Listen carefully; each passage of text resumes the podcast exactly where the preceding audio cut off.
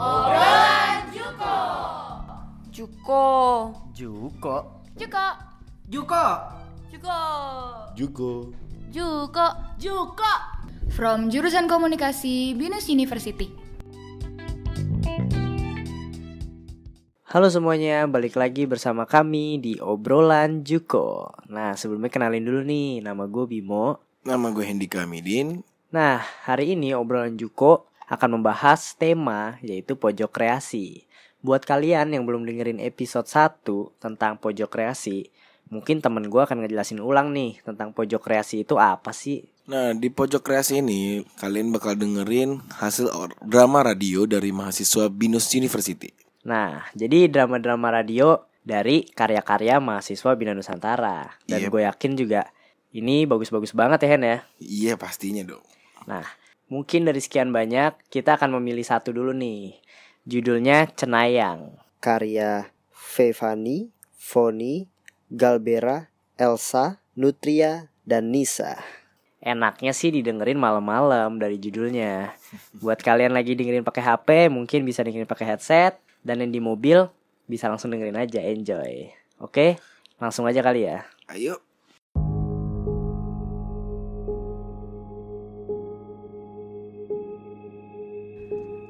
Ada lima sahabat yang sedang berlibur selepas ujian akhir semester di sebuah villa di puncak. Mereka memiliki kepribadian yang berbeda-beda. Ada Foni yang sangat religius dan tidak percaya hal mistis. Elsa yang sangat takut dan lemah terhadap hal mistis.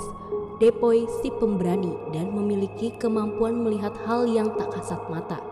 Faye si tukang jahil dan Nisa yang cuek bebek. Pada malam terakhir, ada hal yang selalu rutin mereka lakukan, yaitu menceritakan sesuatu yang dapat dirasakan kehadirannya, namun tak dapat dilihat. Eh sumpah sumpah. Dulu sorry ya gue potong. Gue bener-bener harus cerita ini ke kalian semua. Apaan sih, Fon? Lo habis liat kecoa? Bukan bukan. Tadi gue pas di dapur kayak ada yang nyentuh kaki gue. Tapi pas gue ngelirik ke bawah, gue lihat ada tangan putih. Tapi habis itu langsung hilang. Hayo lo Fon, apaan tuh? Mungkin lo diajak PDKT kali. Eh, udah dong, bikin gue takut aja. Tahu nih, Foni, lo halusinasi kali tadi. Makanya lo kira lo lihat tangan. Tapi ya, sebenarnya dari kemarin gue udah ngelihat di sini ada sosok perempuan dengan mukanya yang pucat banget. Sampai gue nggak berani nengok sama sekali, soalnya serem banget. Duh, sebenarnya gue takut banget nih mau ceritanya. Tapi ini gue alami pas gue liburan sama orang tua gue di Jogja. Wah asik nih. Ayo buruan cerita Els. Eh ayo ayo sini merapat duduknya. Suasana sunyi menyelimuti lima orang yang akan bercerita pengalaman mistis mereka. Jam sudah menunjukkan hampir pukul 3 pagi. Jadi guys, gue pernah liburan di Jogja bareng sama keluarga gue. Terus gue nginep di salah satu hotel di Jogja. Bangunan hotelnya tuh udah kelihatan banget tuanya. Pas gue masuk juga emang udah berasa hawa-hawa mistisnya. Tapi gue positif thinking aja.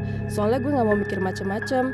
Tapi pernah satu malam, kayaknya pas malam Jumat deh, gue kena insomnia. Udah hampir tengah malam, gue lagi main HP, tiba-tiba gue denger kayak ada barang jatuh gitu. Tapi mungkin gue salah denger kali ya, soalnya itu juga lagi hujan. Tapi nggak lama, tiba-tiba gue denger suara nyinden. Menurut lo pada masuk akal nggak sih ada orang nyinden tengah malam? Kok merinding ya dengernya? Lah, kok tiba-tiba ada suara nyinden? Sih? Parah banget. Eh parah sumpah sumpah. Dek? Gimana dong? Gue juga takut ya. Aduh parah banget nih. Weh, ini masih Feve yang nyetel lagu nyinden. Semua pun menatap Faye dengan tajam.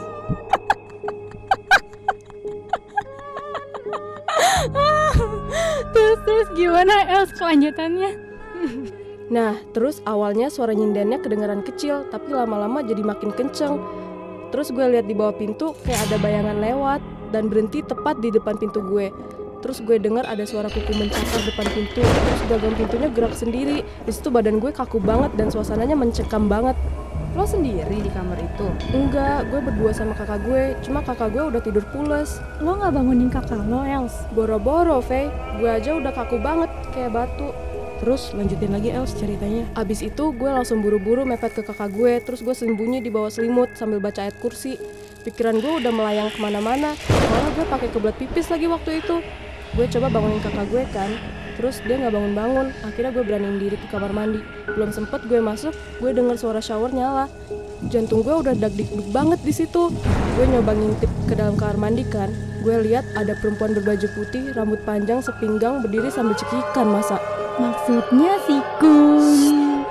Jangan disebut, Fe. Nanti dia datang. Udah, udah, udah, udah, udah, udah. Jangan gitu. Banyakin doa makanya. Mungkin lo kurang doa kali, Sa. ih jangan gitu dong denger gue dulu pas itu gue langsung baca ayat kursi terus menerus nggak berhenti berhenti tapi perempuannya malah makin mendekat sambil ikut baca ayat kursi sambil goyang-goyang kepalanya terus ketawa ketawain gue Guys, berhenti dulu deh ceritanya. Jangan bercanda deh, jangan bercanda deh. Ada yang datang teman-teman.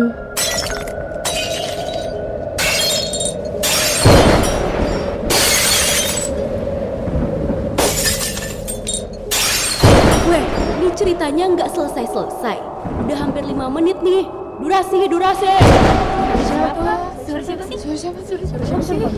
Bukan, suara siapa? Itu suara gue yang dari tadi kalian sebut-sebut.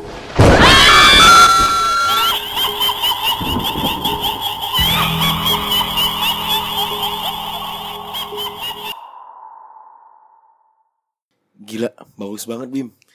Gue sampai merinding dari tadi. Nah, kalau menurut lu gimana nih? Ya kalau menurut gue sih ini juga bagus banget sih. Dari tadi gue juga merinding ngedengerin ya kan. Kebawa banget sih suasananya.